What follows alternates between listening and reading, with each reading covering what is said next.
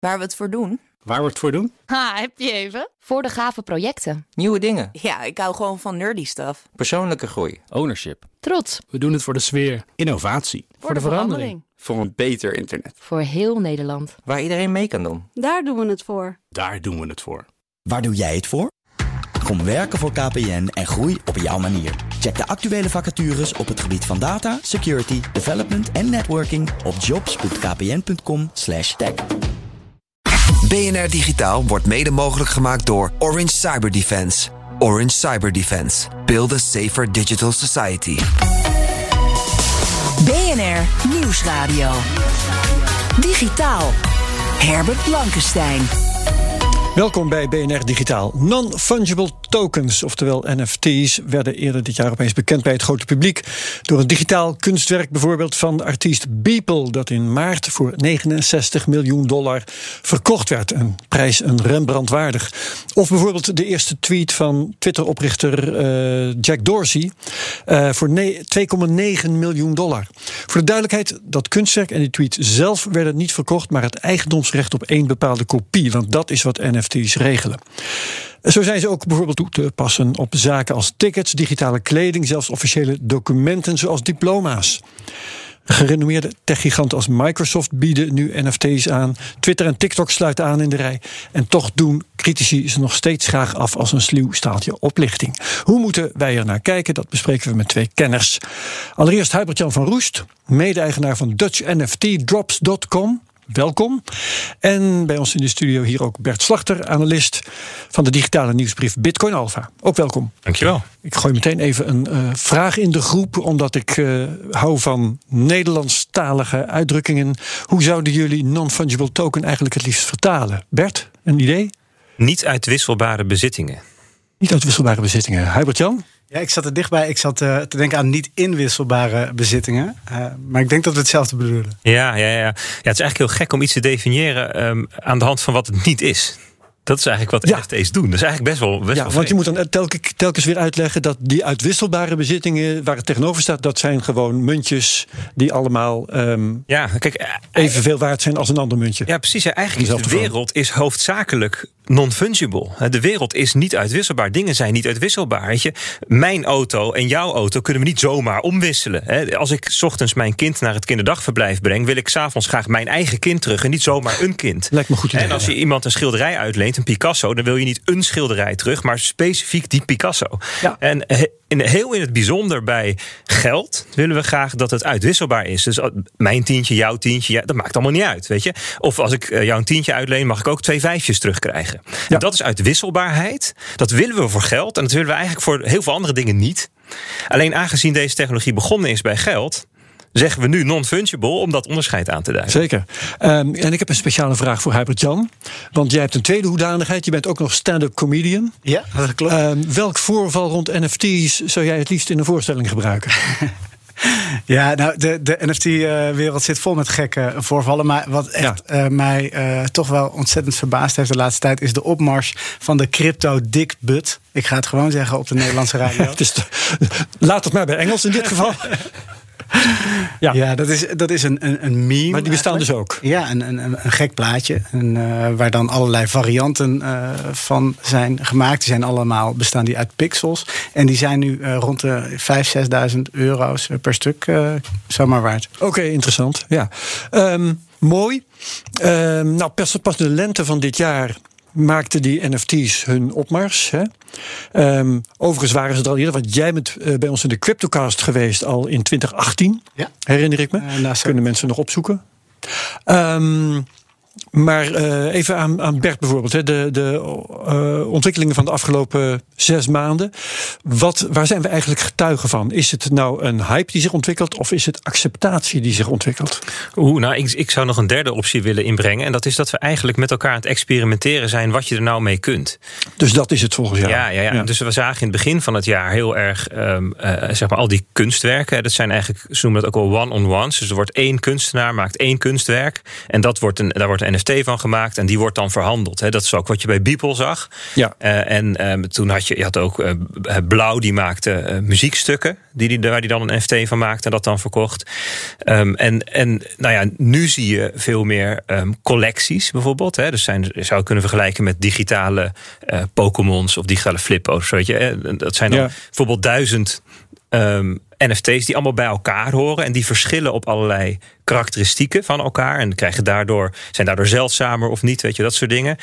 Um, en, en je ziet ook allerlei andere experimenten, nou daar kunnen we het misschien uh, nog over hebben. Dus door de tijd heen zie je dat, ze elke keer, dat, dat elke keer een bepaald soort experiment ineens bovenkomt en dat, ja. dat, dat, dan, dat dan populair wordt en dat daar dan veel, en die kun je dan geld vergelijken met, met verzamelobjecten als flippo's of magic kaarten of ja. dat soort dingen. Nou ja, en in het begin van het jaar was dus meer kunst. Hè? Ja. En, en, en, en daarbij behorend de, de, het vraagstuk rond wat, wat, betekent dat nou voor auteursrecht? Want dat, dat zat daar een beetje aan verbonden, of eigendomsrecht. Dus dus um, uh, die Blauw, dat is dan een, een, een muziekcomposer, dancemaker geloof ik. Die, zei, die, die tweette ook in die tijd. Als je een van mijn NFT's bezit nu, dan krijg je uiteindelijk ook de rechten in mijn muziek. Dat betekent dat je dus ook recht hebt op de cashflows uit die muziek komen. Ja. Dat tweet hij. Maar dat was op dat moment simpelweg nog niet zo. Omdat, weet je, hoe het juridisch nu zit, is dat gewoon allemaal nog losgekoppeld van het experiment. Ja, nee, dat is goed om te benadrukken, want dat is een mogelijkheid van NFT's, maar niet uh, iets wat noodzakelijk erbij hoort. Nee, je hebt natuurlijk met rechten altijd het hele internationale. Daar weet jij waarschijnlijk nog veel meer van. Want hè, je hebt in de, in de rechts uh, juridische wereld uh, gewerkt ook. Hè? Dus ik ben wel benieuwd ook hoe, je, hoe jij dat ziet. Ja, nou, in de kern is uh, een, een non-fungible token een, een, smart contract toepassing. Dus een contract, een verbindenisrechtelijk, ja, van alles instaan. Een verbindenisrechtelijk iets. En daar kan inderdaad van alles in staan. Wat nu het leuke is, is dat dat contract eigenlijk van partij op partij wordt overgedragen. En dan krijgen we iets wat we in de juridische wereld een kettingbeding zouden hebben. En wat vroeger ontzettend moeilijk afdwingbaar was. Probeer maar eens iets uh, twee opeenvolgende huiseigenaren zover te krijgen dat ze niet door je achtertuin lopen. Nou, dat is al moeilijk zat. Daar heb je notaris voor nodig. En nu is er ineens een keten van smart contracts die van hand tot hand gaan met allerlei bijbehorende verplichtingen ja. die dan in dat oorspronkelijke contract Waarbij zijn. de eerste die het verkocht heeft ook nog kan uh, partij kan zijn in de rechten uh, die in het spel zijn. Ja, dus dat geeft hele ook nieuwe. Is het ding intussen zelf drie stations verder. Exact, exact. Ja. En dat geeft hele nieuwe flows uh, in waarde en ook in verplichtingen. Ja. Wat het, het, nieuws dat nu de laatste tijd door de media heen gaat, maakt dat die NFT's nou concreter volgens jou voor het grote publiek of juist niet? Uh, heel even wel, denk ik. Ik denk dat er heel veel mensen zijn die nu voelen van... oh, deze boot moet ik, uh, mag ik niet missen. Ik wil ook een NFT. En hoe moet dat dan? Oh, dan moet ik een wallet. Dus dat maakt het even heel erg uh, concreet. Mensen gaan ermee experimenteren. Mensen gaan het proberen. Er komt ongetwijfeld dan ook weer een punt... waarop mensen even teleurgesteld zijn in... oh, is dit het nou? Of... Um, ja, en daar, ja, die komt er ook aan. Ja, wat um, maakt volgens jou, want, want jij zit tot over je oren in, je, je hebt er ook een bedrijf mee uh, opgericht. Wat maakt voor jou nou dat ze blijvende waarde hebben? Uh, ja, voor nu even de, de, eigenlijk de meest simpele toepassing nu is toch wel gewoon bragging rights. Ik, ik, ik heb een NFT en ik wil hem laten zien. Simpelweg dat. Uh, daar, daar is inmiddels al een laagje waarde bijgekomen. Want Twitter heeft het nu zo heeft het op de agenda staan om jouw profiel picture, als dat een NFT is, om je een soort vinkje erbij te geven van jij hebt de echte. Dus dat plaatje wat jij als profielplaatje gebruikt, is niet alleen een plaatje, nee, dat is jouw plaatje. He, dus dat, dat maakt ja. het al iets tastbaarder en iets echter. Ja, oké. Okay, um, nou uh, kunnen NFT's, uh, die zijn gebaseerd op een bepaalde blockchain. Hè? En dat kan die van Ethereum zijn, maar ook een andere. Solana is ook in het spel. Um, dat is uh, voor een deel interessant en bruikbaar, maar voor een deel ook een probleem, Bert. Want uh, het is ook al gebeurd dat NFT's uh, die bestaan op de ene blockchain, dat was uh, aan de hand bij de Bored Ape Yacht Club, een serie plaatjes van apen, die is gejat en neergezet op een andere blockchain, waardoor je als het ware een tweede kadaster kreeg dat nog eens een keer dezelfde grond ging verkopen. Wat de kopers niet hoeven te weten. Um, dus hoe, ja, hoe los je dat soort dingen nou weer op? Ja, dat is, dat is een goede vraag. Dat zit, dit zit dus in het um, uh, zeg maar in die categorie van dingen die we uitvinden door te experimenteren. En dat je tegen uh, dat, een van de dingen waar we in begin van dit jaar tegenaan liepen, was gewoon de capaciteit van Ethereum. En toen gebeurde eigenlijk alles nog op Ethereum. En toen was het uh, ding van nou, dat moet gaan schalen. Dat kan op twee manieren. Of dat we de tweede laag gaan gebruiken. Of andere blockchains die eraan gekoppeld zijn. Dat zag je dus gebeuren dan weer daarna. Hè. Krijg je Binance Smart Chain, Polkadot, nou, noem ze allemaal maar op. Solana.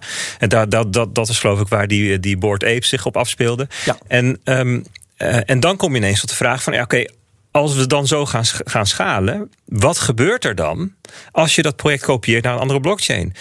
Dan ontstaat er dus het probleem dat je je afvraagt welke is nou het origineel. Ja, want je koopt een echtheidskenmerk, ja. maar het, het, het hele is niet universeel. Is, verval, is vervalst. Ja, dus het idee is dat je iets universeels wilt hebben. Kijk, want en het, dit is een heel fundamentele vraag. En het gaat terug naar de vraag: wat lossen NFT's eigenlijk op? He, um, in de fysieke wereld uh, als ik een fysiek object aan jou geef, dan heb ik automatisch daarna dat fysieke object niet meer in bezit. Dat ja. is waar de natuurkunde voor zorgt. Ja. In de digitale wereld is dat anders. Als ik een digitaal object heb, een digitaal kunstwerk, en ik geef het aan jou, dan heb ik het daarna ook nog. Dat is fantastisch voor foto's en documenten die we met elkaar willen delen. Want het hele bijzondere is dat de origineel en het kopie van even goede kwaliteit zijn. Maar dat is heel lastig als je zijn digitaal eigendom wil overdragen. Nou, dat, he, traditioneel roepen we daarvoor allerlei centrale partijen um, in het leven. He, dus dus um, banken of notarissen of registers, dus, ja. Ja, ja, techbedrijven. Uh, um, alleen dat is best kwetsbaar en het is ook niet, niet geschikt voor wereldwijd gebruik. Hè, want wie mag dan dat uh, register beheren? China, Amerika, Rusland? Weet je, krijg je die vraag. en dat is wat eigenlijk Satoshi Nakamoto met Bitcoin oploste voor geld. Dus hoe kan ik digitaal geld overdragen zonder centrale partij? En nu zijn we aangekomen op het punt: kunnen we dan ook andere digitale bezittingen overdragen zonder centrale partij? Ja, en dat is wat NFT's Dat is nu gaande. Alleen wat je dan dus heel graag wil, is dat zo'n digitale bezitting universeel is. En, maar op, en als je die eenmaal hebt, dat je die voor eeuwig, dat die op zichzelf staand uh, bestaat. En dus van uh, technisch gezien um, onafhankelijk van welke blockchain dan ook, er is. En dit voorbeeld van die Board Apes, die laat dus zien dat dit nog een probleem is. Herbert Blankenstein. Ja, we praten gewoon door over hetzelfde onderwerp. Maar dat is even om te laten merken dat we halverwege zijn. Um, ja, uh, dat is dus. Um, uh, dat, dat lost het probleem op van, uh, van waar de. Nee, het lost het probleem niet op.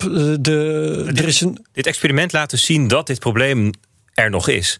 En dat is eigenlijk ja. wat je met NFT's voortdurend ziet. We gaan experimenteren en er komen hele vette, toffe, coole, leuke dingen uit. De helft van de mensen vraagt zich af waarom doen we dit eigenlijk? Wat is het nut? Maar het nut is misschien wel, als we over tien jaar terugkijken, dat we daarmee dus weer bepaalde vraagstukken zichtbaar hebben gemaakt, die we daarna weer keurig kunnen gaan oplossen. Ja. Hubert-Jan, voor wat voor uh, massale toepassingen zijn die NFT's nou echt geschikt? Ja, nou, de, het, uh, dank voor de goede uitleg, eh, Bert. Want dit is echt wel precies het probleem wat het oplost: dat iets niet twee keer mag bestaan. En iets wat bijvoorbeeld niet twee keer mag bestaan, is een toegangskaartje voor een concert. Dat is, uh, dat is iets als jij naar binnen mag, dan is het niet de bedoeling dat er achter jou iemand aankomt met hetzelfde kaartje en die ook naar binnen loopt. Dus dat is echt een hele voor de hand liggende NFT-toepassing: is, is festivaltickets, concerttickets. Uh, dat, dat, daar begint het mee. Uh, ik ja. denk overigens dat uh, we willen eigenlijk. zou je willen dat alle administraties hè, van bedrijven haar, haarfijn naadloos op elkaar aangesloten zijn. Ook daar zit een dubbel spending probleem. Als ik jou een factuur stuur, wil ik dat de factuur in jouw administratie dezelfde is als, mijn, als de factuur in mijn administratie. Ja, double spending is een toverwoord uit de crypto. Hè? Uh, dat is wat Bitcoin ook oplost, dat je hetzelfde geld niet twee keer uitgeeft. Exact. En de, ja, maar dat geldt ook. Ja, precies. precies. Het, het dubbel spending probleem voor data is het eigenlijk. Ja. Um, dus ik zie dingen als kassabonnen en facturen en zo zie ik straks ook wel NFT's uh, zijn. Ja. Want dat gaat echt ja, mogelijkheden openen. Er zijn meer voorbeelden in uh, omloop en in opkomst. Bij de virtuele lancering van Windows 11 kregen de, de aanwezigen, tussen aanhalingstekens en NFT, die beloningen ontgrendeld ja. in, in Windows. TikTok heeft zes van de populairste video's uh, tot NFT's gemaakt, waarbij dus de videomakers kunnen delen in de opbrengst. Ik zit mezelf af te vragen, Bert, is dat dan wel een goed voorbeeld eigenlijk? Want het is een, een video die bestaat al. Dat had je trouwens met het werk van Beeple ook, dat iets wat al bestaat, dat, dat achteraf nog eens een keertje tot NFT wordt gemaakt. Ehm, waarmee je dus in feite een soort, in plaats van een gewaarmerkt origineel, uh, heb je een gewaarmerkte kopie. Maar in digitale is wereld is er geen verschil tussen kopie en origineel. Alles zijn kopieën. Ik bedoel, ook als jij een, het, het tussen aanhalingstekens het origineel maakt, heeft er al een kopie in je werkgeheugen gezeten en eentje in je harde schijf. Ja, Weet je, dus dus dat, is, dat, is, dat is in de digitale wereld is er niet zoiets als kopies en origineel. Je, je, je merkt gewoon één bepaalde reeks data hè, door middel van een hash, een, cryptografische vingerafdruk van die data. Die merk je aan als dit is dit object. En we hadden het net even over festivaltickets. Dat is een heel mooi voorbeeld, omdat je dat eigenlijk nu al kunt, omdat die namelijk niet super lang hoeven te leven.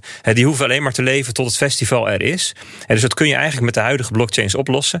Stel dat je nu iets van dus een, een digitaal object wil waarvan je zeker wil weten dat over 30 of over 100 jaar nog steeds jouw digitale eigendom is, ja, dan zitten we nu eigenlijk even nog met die technologie waarvan we ons afvragen hoe gaat het zich ontwikkelen. Dus ja. je bijvoorbeeld hebt over diploma's, wat prima een cryptografisch eigendom kan zijn.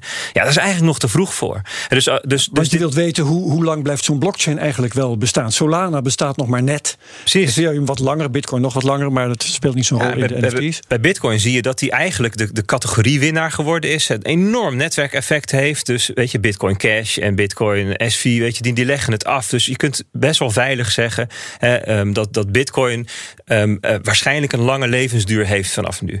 Maar voor En dat geldt ook voor DeFi, Decentralized Finance, ja, daar, is het, daar is het hele um, platformvraagstuk nog niet uitgespeeld. Um, en er zijn uh, ook nog wel wat vervelende voorbeelden. In de videogamehoek had je, je had de game Evolved Apes met NFT-personages. Was 2,7 uh, miljoen dollar in geïnvesteerd. En de oprichter is met dat geld ervan doorgegaan. Uh, en de NFT's zijn niet geleverd of zijn waardeloos. Ik weet niet precies wat het probleem voor de kopers precies is. Maar dat soort scams die, die vinden nu plaats. Ja, Herbert, um, Herbert, jij zegt een game, maar dit is eigenlijk niet een game. Dit is een belofte van een game. Hè? Dit is iemand die oh, zegt: precies. Ik ga een game maken en je kunt nu alvast een, een personage kopen. Dus dit is eigenlijk een totale valse belofte geweest. Ja, um, waarmee je dus eigenlijk zegt: er is geen uh, eh, NFT-technologie in het spel. Het woord NFT is alleen gebruikt uh, om mensen te verleiden en hun geld af te troggelen. Nee, nee, nee. Er zijn zeker NFT's uh, in het spel geweest. Het is ook heel makkelijk om een NFT te maken. We hebben het uh, ooit in de crypto live gedaan. Live gedaan. Dus het is, geleden. Ja, het, is, het is een fluitje van een cent. Uh, uh, maar omdat je aan zo'n NFT eigenlijk allerlei rechten kan koppelen, kun je heel makkelijk ook een beetje de belofte neerleggen van nou, als je dit plaatje koopt of dit karakter koopt, dan heb jij straks, als de gamer is, dan heb jij een karakter wat de nieuwe spelers niet hebben. Of je hebt een zwaard wat de nieuwe spelers niet hebben. En die, uh, dan laat je dus mensen eigenlijk erin FOMO'en, of uh, erin, erin tuinen, op, op, op die belofte. Op die FOMO, belofte. fear of missing out. Ja. Ja, um, maar dat soort. Oh, sorry, Bert. Ja, wat ik even op in mag haken. Kijk, dit is natuurlijk een voorbeeld waarbij je achteraf moet zeggen: die persoon was niet te vertrouwen. Ja. En dat kan natuurlijk altijd. Alleen wat, wat het voorbeeld wel aangeeft, is dat dit soort technologie heel nieuw soort businessmodellen mogelijk maakt. Want wat je dus kunt doen, is Um, dus het bouwen van een spel laten financieren door mensen die van tevoren iets kopen wat straks een rol gaat spelen in het spel. Je ziet het ook op een heel ander gebied, hè, bijvoorbeeld bij, um, bij decentralized publishing, noem ik het maar. Dat mensen eigenlijk van tevoren een, een, een, een aandeel, een, een NFT of een stukje van een NFT kopen van wat straks jouw boek of jouw artikel of jouw creatieve werk gaat zijn. Dus kunstenaars, artiesten, um, um, gamemakers, die, kunnen, die hoeven niet meer per se geld op te halen op de markt. Maar die kunnen eigenlijk de, de uiteindelijke gebruikers, de uiteindelijke stakeholders, het project laten financieren. Maar het uh, introduceert wel weer een probleem. Namelijk dat uh, die, die stakeholders, de dus in dit voorbeeld, die moeten opeens verstand hebben van iets waar ze tot nu toe geen verstand van hadden.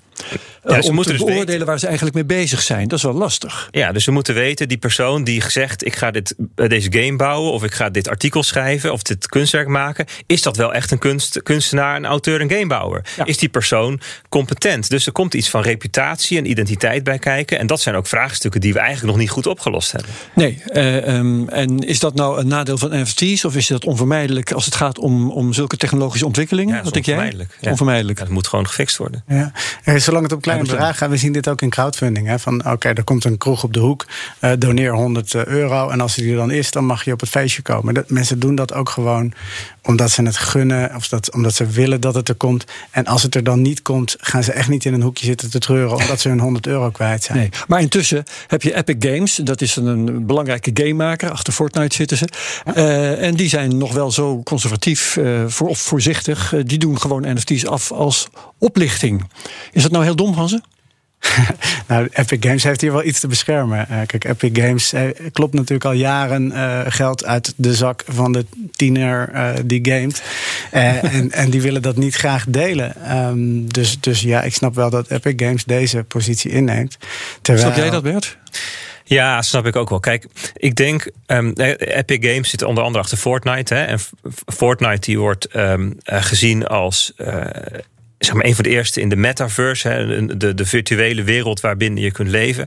En ik, wat ik denk dat daar zal gebeuren, is dat daar uiteindelijk toch men over zal stappen op een onafhankelijk uh, economisch systeem hè, en een onafhankelijk netwerk. En niet het gesloten netwerkje van Epic zelf. Dus hij kan het nu wel roepen.